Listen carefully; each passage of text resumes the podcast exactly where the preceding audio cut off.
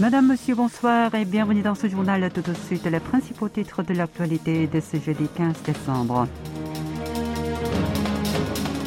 La BOK préoccupée par l'écart le plus élevé depuis 22 ans entre les taux directeurs sud-coréens et américains. Yoon Suk-yeol préside la conférence en vue d'assurer le suivi des actions de l'État. Le Parlement adopte en sous-commission l'amendement sur la KEPCO. Et enfin, mise en service de Shinhanul 1, le 27e réacteur nucléaire de Corée du Sud.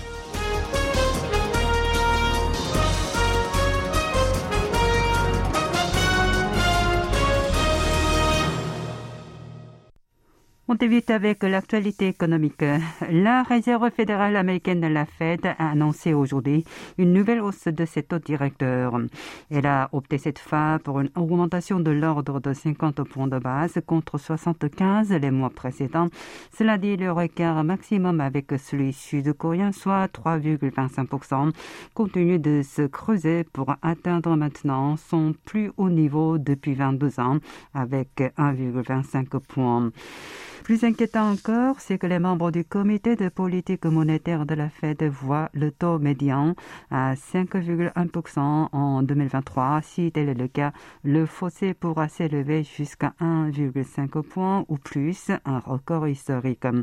Le dernier relèvement du taux de la Banque de Corée, la BOK, remonte au 24 novembre. Celle-ci l'a alors rehaussé d'un quart de point. Après cette décision, son gouverneur Lee Chang-yong a affirmé s'attendre à ce que le pic du taux grimpe à 3,5%. Si les anticipations des institutions des deux pays deviennent réalité, la poussée inflationniste devra frapper l'économie nationale pendant un temps considérable, et ce dans le siège de la fuite des capitaux étrangers et de la chute du yuan sud-coréen face au dollar américain. Conséquence logique, la BOK n'aura pas d'autre choix que de maintenir son cycle de resserrement monétaire au moins jusqu'à la fin du premier semestre de l'année prochaine. Dans l'actualité politique, le président de la République a réuni aujourd'hui une conférence visant à suivre l'exécution des chantiers prioritaires de l'État pendant la première année de son quinquennat et à présenter à la fois les actions à mener l'année prochaine. Cette assise a commencé en début d'après-midi pour durer 100 minutes et en présence de 100 citoyens. Elle a été retransmise en direct à la télévision et les discussions se sont déroulées en trois parties consacrées respectivement à l'économie et au quotidien des Sud-Coréens, à la vision et à la stratégie de de la décentralisation régionale et enfin aux trois réformes phares de l'administration de Yoon Suk-yeol, celle du travail, de l'éducation et des retraites. Chaque ministre concerné a présenté l'état actuel de l'avancement des projets de l'État, puis les citoyens ont posé leurs questions au chef de l'État ou à son équipe.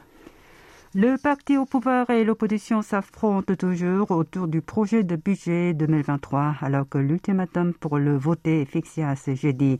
Les deux camps ne sont pas disposés à faire des concessions sur l'abaissement de l'impôt sur les sociétés, la principale pomme de discorde. Le parti du pouvoir du peuple, le PPP, la formation de Yoon Song-yeol demande de le réduire de 25 à 20% au maximum. L'opposition, en particulier le Minju, sa principale force ne l'entend pas de cette oreille. Afin de tenter de débloquer la situation, le président de l'Assemblée nationale a présenté un deuxième modus vivendi lors de sa nouvelle rencontre aujourd'hui avec les chefs des groupes parlementaires des deux formations. Kim Jin-pyo leur a préconisé cette fois une réduction de seulement un point.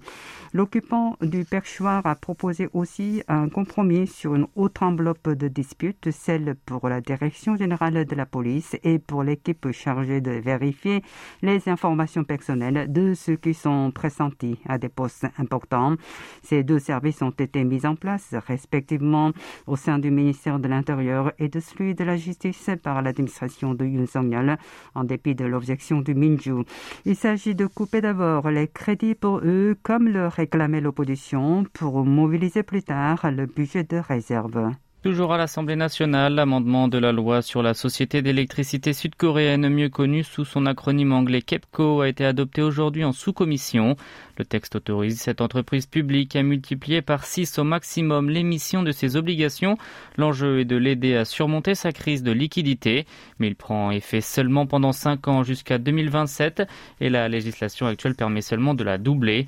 La révision comptera en même temps le ministre de l'Industrie et de l'Énergie et la KEPCO à améliorer la situation financière de celle-ci et à minimiser l'émission de ses titres, et ce en considération de ses conséquences sur les marchés financiers et l'économie nationale. Les deux camps rivaux ont voté aujourd'hui également en sous-commission l'amendement sur la COGAZ, la société de gaz sud-coréenne, et la loi spéciale sur le soutien aux industries stratégiques de pointe, en particulier dans les semi-conducteurs. Toute l'actualité de toute la Corée, c'est ici sur KBS World Radio. La Commission de l'éducation nationale a de facto approuvé hier la révision des programmes d'enseignement. Cette dernière a été présentée le 6 décembre par le ministère de l'Éducation. Ces grandes lignes ont été maintenues, c'est-à-dire que le terme démocratie libérale remplacera celui démocratie tout court dans le cours d'histoire de Corée pour les lycéens.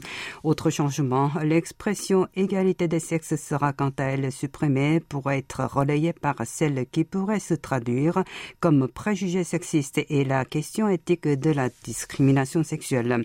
De même, la formule les minorités victimes de discrimination sexuelle sera utilisée au lieu de minorités sexuelles. Et dans les manuels pour l'éducation à la santé, on ne verra plus le mot sexualité. Par ailleurs, le massacre des manifestants lors du soulèvement populaire de Jeju qui commença le 3 avril 1948 sera lui aussi reflété dans la rédaction des livres scolaires d'histoire. La décision d'hier n'a pourtant pas été prise à l'unanimité. Certains membres de la commission ont même claqué la porte de la réunion pour exprimer leur mécontentement. Science à présent, 12 ans après le lancement de ses travaux de construction, la toute nouvelle tranche nucléaire Shinhanul 1 vient d'entrer en service commercial. Ce 27e réacteur de Corée du Sud est situé à Ultin, dans le sud-est du territoire. Il est le premier réacteur doté de dispositifs clés de conception nationale comme la pompe de refroidissement. Sa puissance électrique s'élève à 1400 MW, 40% plus importante que son précédent, et son cycle de vie est prolongé de 20 ans. Les travaux de construction de Shinhanul 1 avaient débuté en 2010.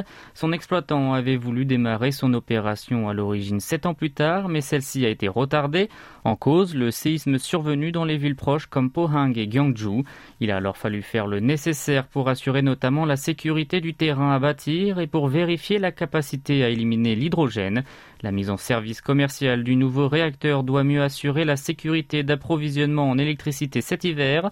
Sa production représente 25% de la consommation de la province de Gyeongsang du Nord dans l'ensemble de l'année dernière.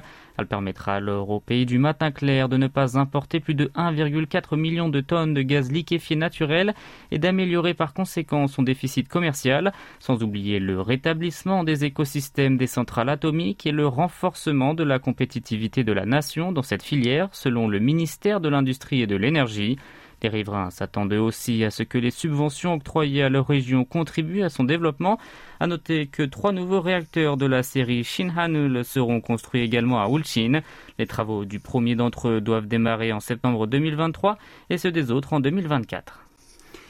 Tanuri, la première sonde lunaire du pays du matin clair, devrait entrer en orbite lunaire le 17 décembre prochain.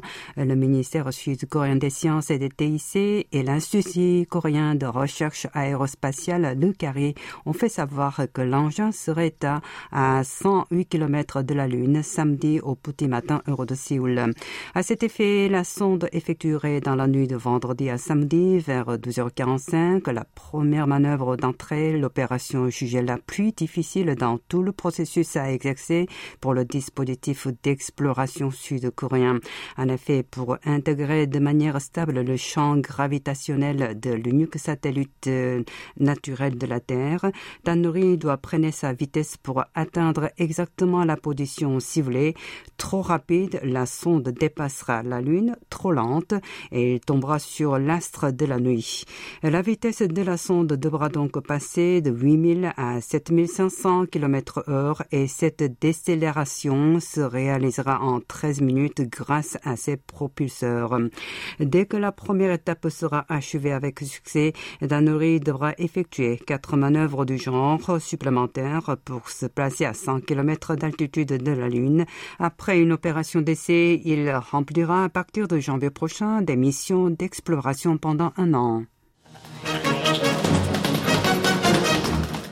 Le dernier directeur du service national du renseignement, le NIS, de la précédente administration, Park Ji-won, a été entendu hier par le parquet dans le cadre de l'enquête sur l'affaire Ide Jun, du nom d'un fonctionnaire tué et incinéré par la Corée du Nord. C'était en septembre 2020, lorsque Moon Jae-in était encore au pouvoir, une affaire qui a alors suscité des interrogations sur les circonstances de sa mort. Séoul avait conclu que l'homme voulait rejoindre le pays communiste de son propre gré.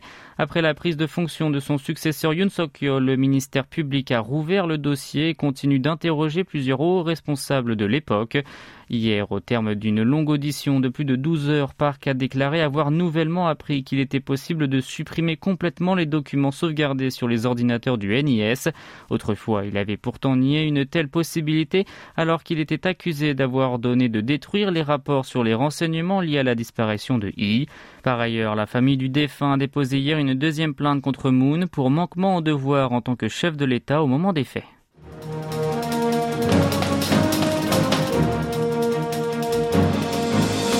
C'est la fin de ce journal qui vous a été présenté par Yoon Hee Jong et Maxime Lalo. Merci de votre fidélité et bonne soirée sur nos ondes.